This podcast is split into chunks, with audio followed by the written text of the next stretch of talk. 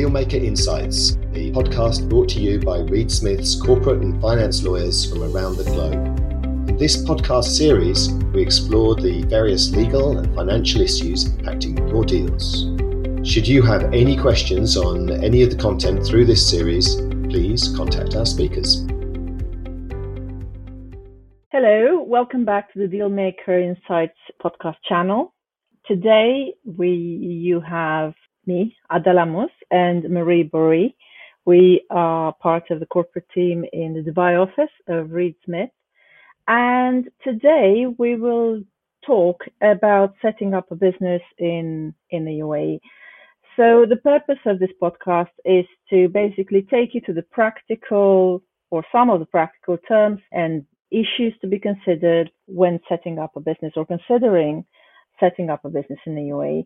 Uh, to to keep the discussion in, informative and interesting, we have structured this podcast as a case study, hypothetical case study discussion, uh, where I'm going to play the the role of uh, the UK CEO who's running this mid-sized UK uh, IT software company. Uh, has been doing some work for for UAE clients uh, and GCC clients recently, and now is looking to expand its business further in in the Middle East, and has come to Marie to to get a bit of info about how you set up a business in in the UAE and particularly in Dubai. So my company is, let's call it uh, IT Intel, would like to understand a bit more about the setup process, what we should take under uh, consideration and pay attention to. Also, do we have any options and what's, uh, what's the best option for what we intend to achieve? So Marie, can you tell us a little bit about things that we should consider when, uh, when structuring our future presence in, in the UAE. Certainly, Adela. I will be delighted to guide your fictional company through the ups and downs of setting up a business in UAE.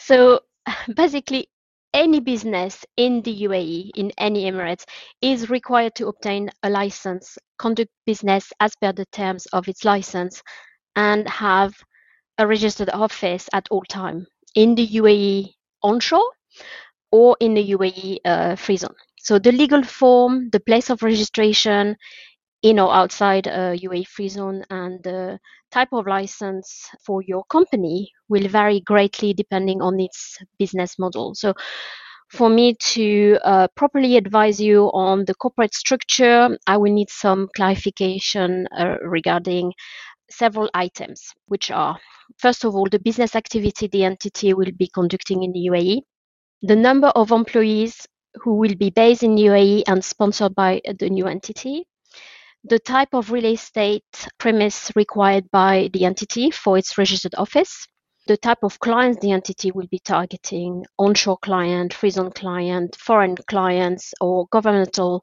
bodies, whether or not the license to be applied for is regulated, that's something I will be able to determine once you have uh, explained a, a, bit further what type of uh, uh, business activity the entity will be conducting. Have you seek tax advice in the UK regarding this setup? Is it a joint venture or an association with a local partner? And finally, can you please let me know who will be managing the entity? Thank you, Marie. Uh, well, let's say that IT Intel is a software company operating exclusively online. We do not trade hardware at the moment, although we may do in, in the future, but not for now. The company is already servicing clients located in the UAE on a case by case basis. We sometimes even have clients in the wider GCC. And we have noticed that the, the number of requests for services coming out of the Middle East has increased significantly in the recent months. Therefore, we have sat down as a board and have decided that there is a good business potential in the Middle East for our business. And therefore, in order to realize that potential, we should set up a permanent presence. We would prefer to set it up in Dubai, and it should be suitable for us servicing our clients in the UAE but also it should serve as a hub for the expansion of our business in, throughout the wider GCC in the future. In terms of clients, well, we'd consider tendering, uh, bidding for public tenders for government work if available, but we're probably going to continue servicing our individual and commercial clients. Tax, you've mentioned tax. We have not received tax advice at the moment in relation to this expansion of our business, but we will do in the future. And I do understand that that is a very essential part of our um, the process. You also asked about manager. We do not know who the manager of the entity is, but we're thinking of recruiting some people locally, potentially a manager, but we'd also like to keep a certain level of control over the management of the company at parent company level. We are not looking to associate ourselves with a joint, venture partner at the moment, but we might do at some point. For now, we're just setting up the business ourselves. In terms of where we're going to set up, you mentioned free zones and onshore options earlier. I've heard about free zones, but I don't really know much about them. Can you please explain what the difference is between free zones and onshore and what our options are? Well, a free zone is an interesting concept, and over the years, the past 25 years, the UAE uh, has created many special economic zones designated to attract foreign investors. They are typically established around ports and airports to facilitate trade and offer many incentives such as zero rated custom duties. Some free zones have been set up as business hubs to promote and support certain sectors, such as healthcare, media, IT, and we do have two independent financial free zone, the ADGM and the DIFC, who have their own uh, common uh, law system and courts to support financial service company.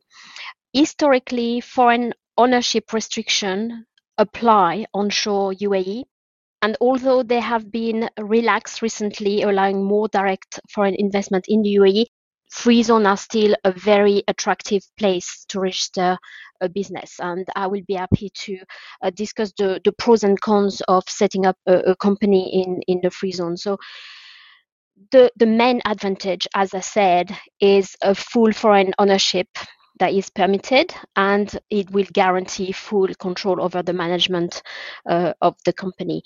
Onshore, depending on the activity, although certain activity have been relaxed and allow attract 100% foreign ownership, most of the trading activity conducted onshore will require the setup of limited liability company with a majority local shareholder either a company 100% owned by a UAE uh, national or a UAE national. Many free zones offer a tax-free holiday up to 50 years and are exempt from custom duties. The tax holiday has been promised on the basis that whatever change in the tax regime onshore, it will not apply to, to free during the tax uh, holidays. Another point to mention is in the free zone, the legal form of the business is still limited. It's either a limited liability company, either with one shareholder or more than one shareholder, a branch of a foreign company or a local company, and some free zone allow the incorporation of a public joint stock company, but this is quite uh, rare. There are a lot more options in terms of uh, legal uh, structure onshore. The main disadvantage of a free zone setup is that the range of business activity permitted to be licensed in the free zone is limited. Certain activities are regulated in the sense that they have to be licensed uh, onshore and attract special approval from a certain local authority. The, the main activity that is restricted in the free zone is all trading activities. They have to be set up onshore through a limited liability structure and they will require a local sponsor owning 51% of the shares in that uh, limited liability structure. The other disadvantage will be the availability, the location, and the cost of real estate. The company, any company in the UAE is required to have a registered office, and the uh, office has to be located where the company is registered. So, if you are, as a company, registered in the specific free zone, your office will have to be located in that free zone. And certain free zone, the landlord is the government of Dubai, and private market rate do, do not apply. So the, the cost of the rent is a lot higher. That needs to be taken into consideration when you are looking into uh, setting up in the UAE. As a IT company like IT Intel, it's an interesting activities because IT is considered as a service and as such, IT Intel will be able to set up in the free zone and onshore as it's conduct uh, what we call a professional activity. However, if the company wishes to enter into governmental contract, an onshore license will typically be required. This is something that can be resolved easily as in the UAE, uh, free zone entities are now allowed to apply for what we call a dual license, which is a branch office outside of the free zone uh, holding a non-shore uh, license without the requirement of having a separate office outside of the free zone the best option will remain the, the free zone for tax reason from a UAE perspective. Thank you for that. Are there any particular free zones that would be more suitable for our type of activity? Yes. As an IT company, there is one free zone that would be particularly of interest for IT Intel, which will be the Dubai Internet City. So this is an example of highly specialized free zone. The Dubai Internet City is, is uh, part of the Dubai Development Authority, which has sub-free zones such as Dubai Media City, Dubai Internet City, Knowledge Village, and the free zone is designed to attract IT uh, software and technology uh, company. They provide a business hub and specific advantages that are specific to uh, the industry in terms of infrastructure, services, etc. That sounds great. Uh, what about tax? You mentioned the tax holiday. I thought there was no tax in Dubai. Has anything changed? There is currently no tax in Dubai except from uh, the VAT and uh, custom duties. However, a new corporate tax regime will be introduced in UAE starting in 2023 the tax rate uh, will be 0% for taxable income up to 375,000 dirhams, 9% for taxable income over 375,000, and a different tax rate that still need to be just confirmed, probably um, 15%, will apply for large multinational company that meet specific criteria. So it still needs to be clarified the law has not been uh, officially published, gazetted, but um, businesses established in free zone should be subject or will be subject to corporate tax in UAE. However, the corporate tax incentive currently offered to businesses established in free zone that comply with all regulatory requirements and do not conduct commercial activity onshore UAE will still apply. So it means that free zone company will benefit from a tax holiday of up to 50 years, depending on the free zone. Still, it isn't clear if um, the revenue derived from you know onshore based clients will be taxable or not. So this is still a, a big question mark and it will have to be clarified you know uh, during the year. Very interesting development. I think you mentioned vat earlier. Vat applies in free zone?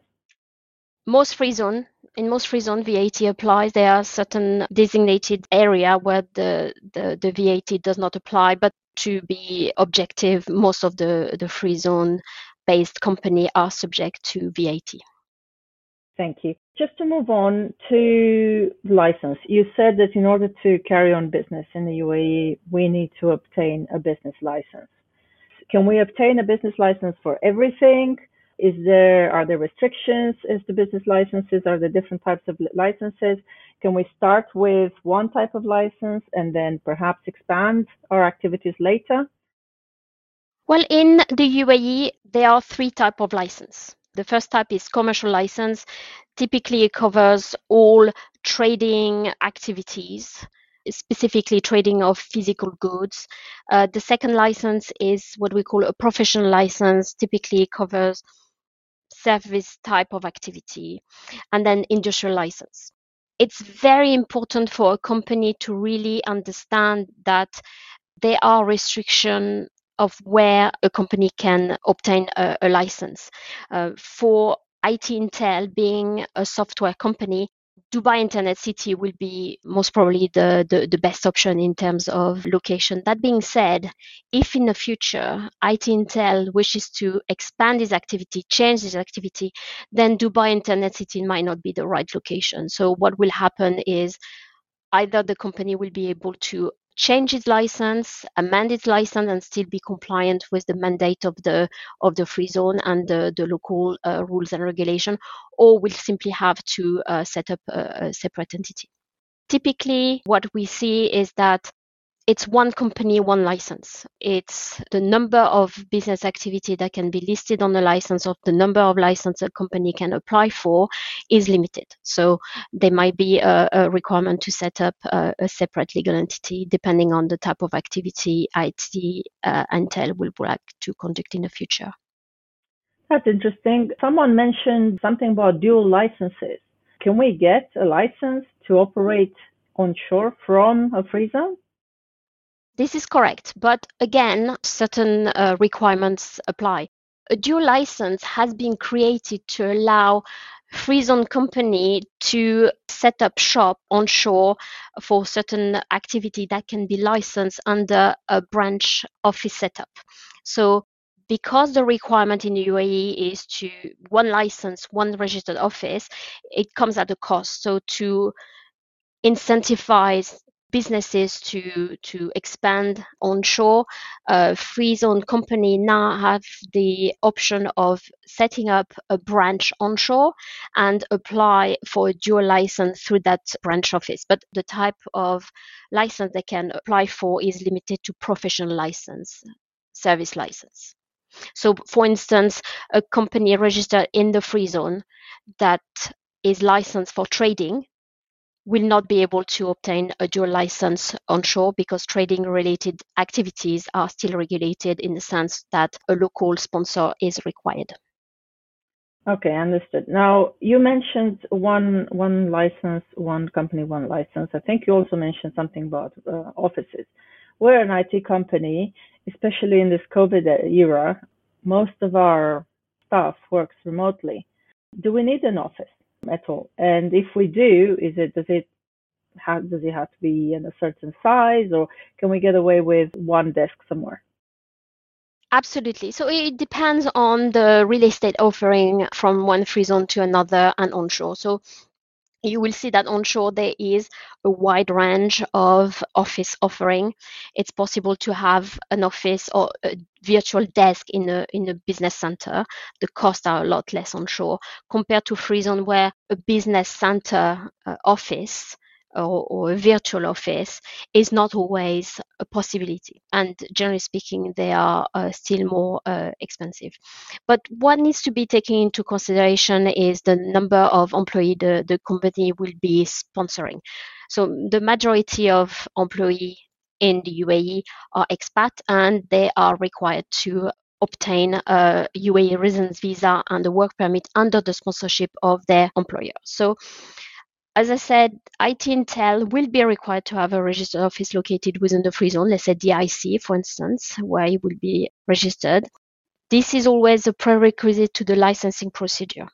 The company will be required to enter into a one year lease agreement prior incorporation and every year after that, as this is a, a requirement to maintain uh, its license in good standing. So the license is issued for one year, and the lease agreement, the term is also for one year.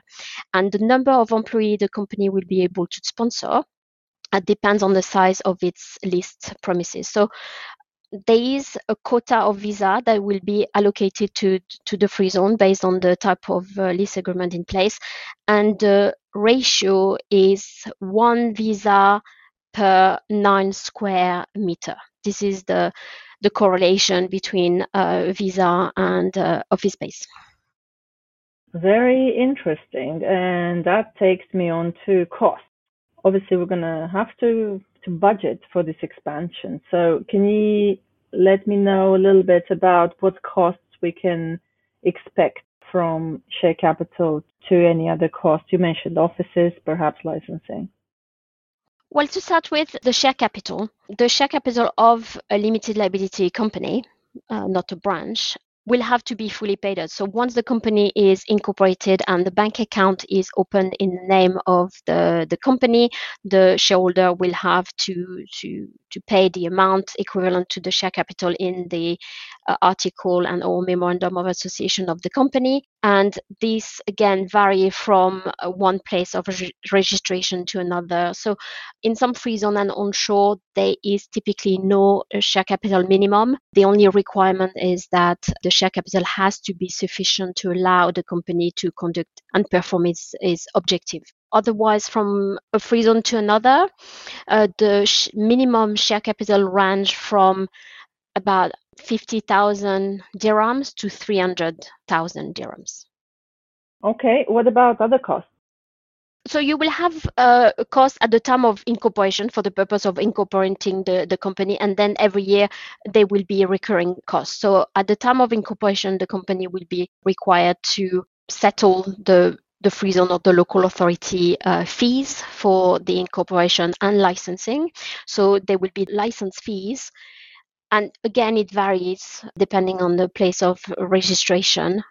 In free zone, typically the cost is between 3,000 to 6,000 uh, USD per year for the license. There is also a registration fee around and I'm just giving you estimate, and because obviously, as I said, the, the costs vary from one free zone to, to another, and uh, onshore, uh, uh, for instance, registration do, do not apply. Roughly about three thousand dollars the company IT Intel will have to account for the annual rent for its office. So if it's a, a, a simple flexi desk in the business center, it starts from about probably, and again, depending on the free zone, roughly three to six thousand USD.